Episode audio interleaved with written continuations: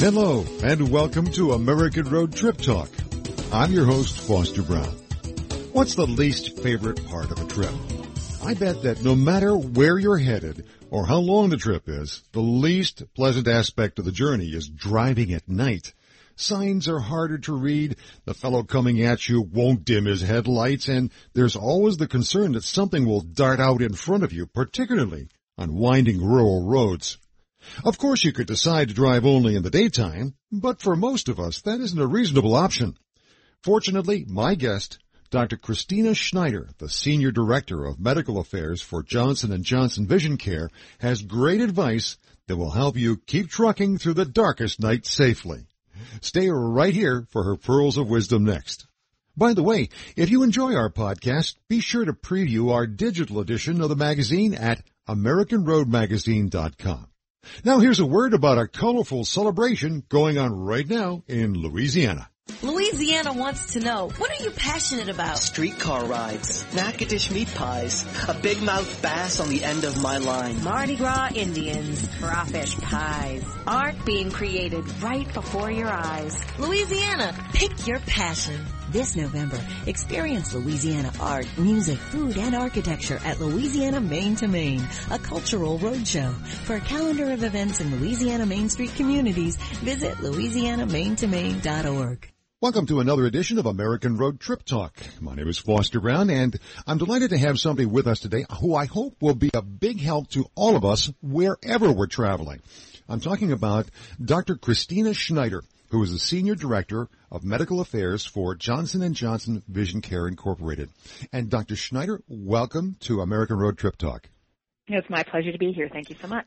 Thank you. It's a delight to have you on the air with us here. Uh, we're talking today about something that has an impact on all of us, young or old, whatever, and that is night vision or night driving. Why don't you help us, just fill us in a little bit about some of the issues behind night driving that people may not be aware of? I think most people have experienced themselves that it, it's always more difficult at night, and there are a lot of statistics that tell us that this is really a major issue.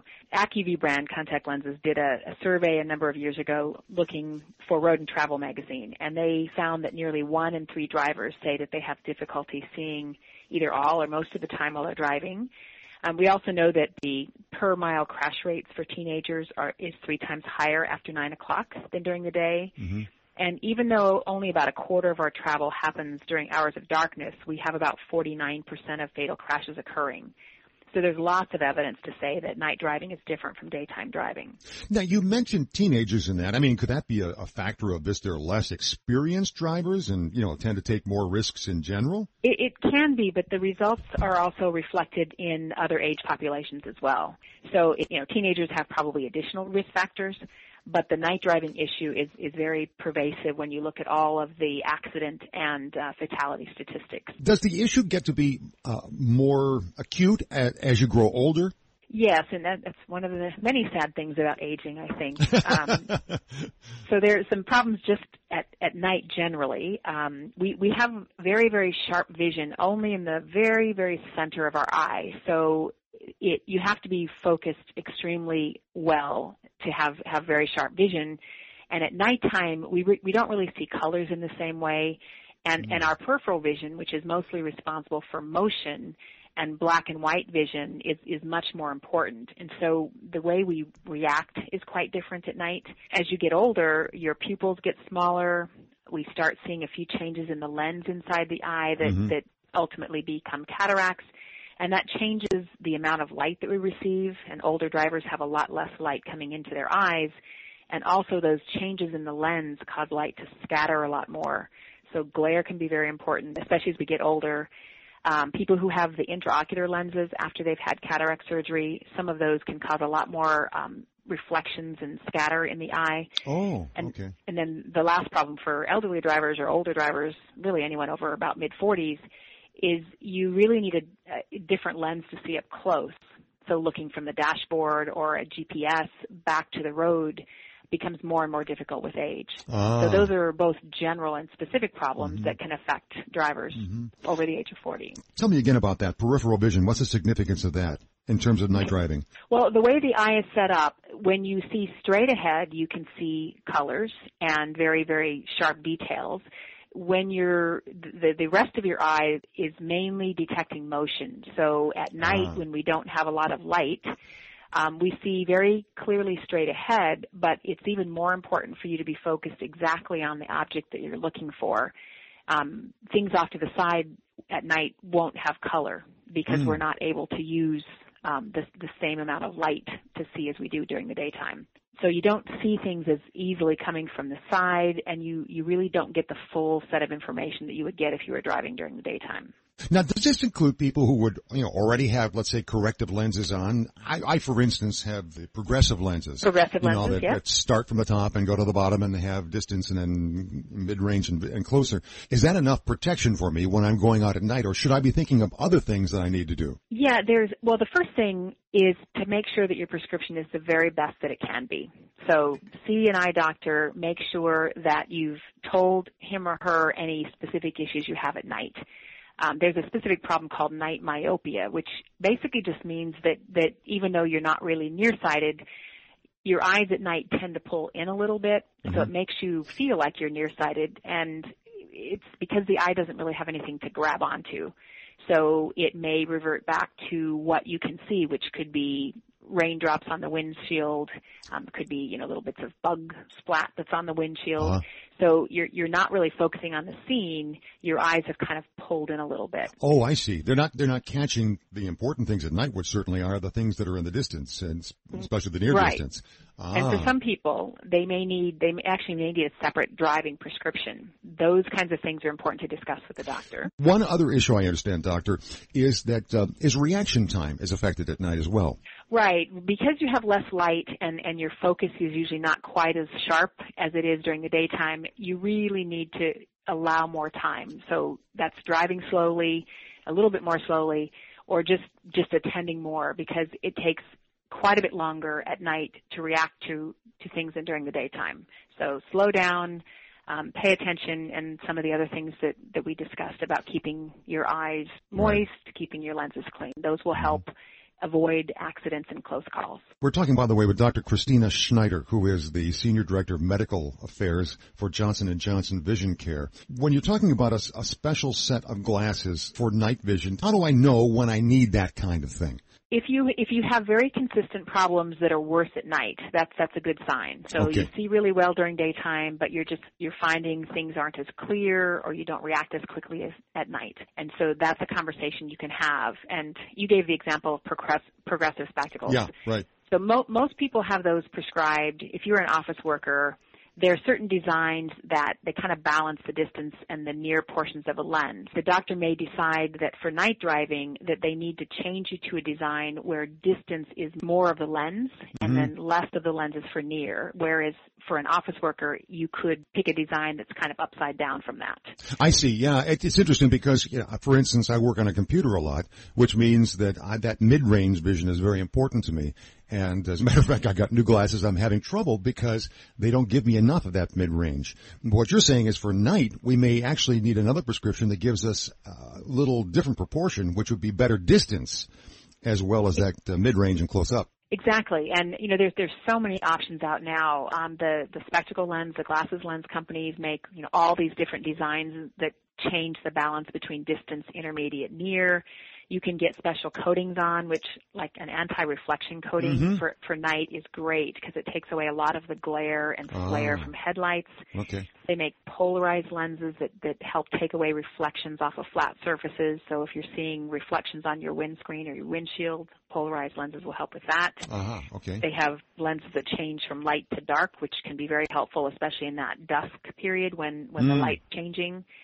And then if the patient's wearing contact lenses, what you find is anytime you, you attend, you're concentrating, you tend to blink less. So contact lenses can dry out, and there are new designs now that, that have extra moisture ingredients. And for people who have astigmatism, which means that you have, you really have a more complicated prescription, in contact lenses, people may do fine during the day, but they find when they're driving at night, they really need that precise correction.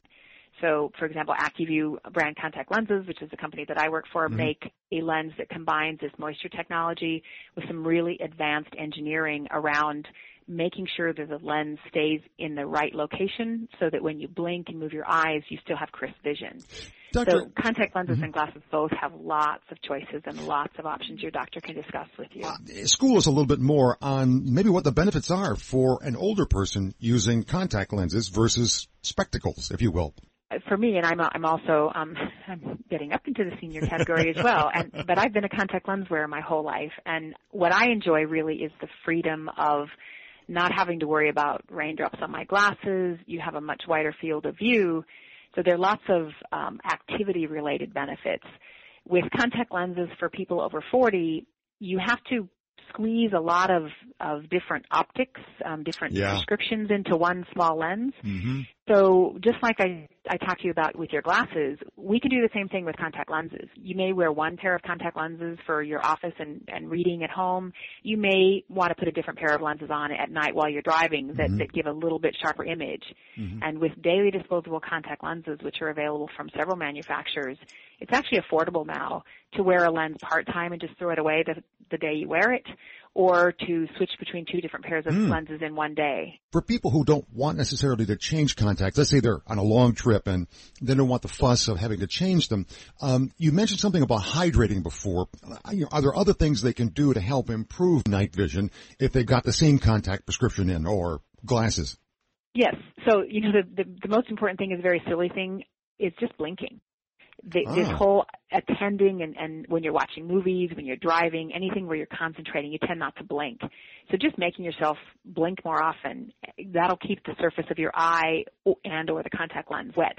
yeah, right. it wet. Especially, you know, you have you have the heater blowing in the winter, you've got the air conditioning uh-huh. going in the summertime. Yeah. Your eyes are going to be drier in a, in that environment anyway. So blinking is really the simplest thing you can do. Keeping your glasses and your contact lenses clean, mm-hmm. and again at night, every every little bit of extra distraction is dangerous. Right. Good health, good care of lenses and glasses can really help a lot. Doctor, I want to thank you so much for all of the great advice that you've given us here. Dr. Cristina Schneider, who is the Senior Director of Medical Affairs for Johnson & Johnson Vision Care, has been with us. Doctor, I understand that there is a regular uh, podcast that is put out that you can tell us about that people might want to check into as well. Yes, there's. It's called Healthy Vision with Dr. Val Jones, and she discusses lots of topics. But there's one right now because of the the change in time um, and with daylight savings time changing, and it, it's present on blogtalkradio.com slash healthyvision and it goes into a lot more detail than we've gone into today about some of the issues and solutions for people who are driving at night. Excellent. All right. We will list that, by the way, folks, with the notes to our uh, podcast here so that you can see that as well if you didn't catch that. Thank you again, Doctor, for being with us and for giving us some great tips. I know that this will go a long way to helping people who are planning trips or uh, are out on the road and, and, enjoy as many of our listeners and uh, our readers do taking long trips and certainly driving a lot at night as well. Thank you again for being with us here on American Road Trip Talk. I appreciate the opportunity. Thank you very much. I hope you enjoyed this American Road Trip Talk. If you did, then you're the kind of person who should subscribe to the digital edition of our American Road magazine. You just go to AmericanRoadMagazine.com and click on our Preview Our Magazine tag. You'll get a nice sample of the digital layout and the opportunity to sign up for electronic delivery of our next issues. While you're on the homepage, you'll also be able to check out our blogs, trip suggestions, special deals, sweepstakes, and much more. You can even friend us on Facebook and follow us on Twitter. Till we meet again on the American Road for another Trip Talk, this is your host, Foster Braun, reminding you that the joy is in the journey.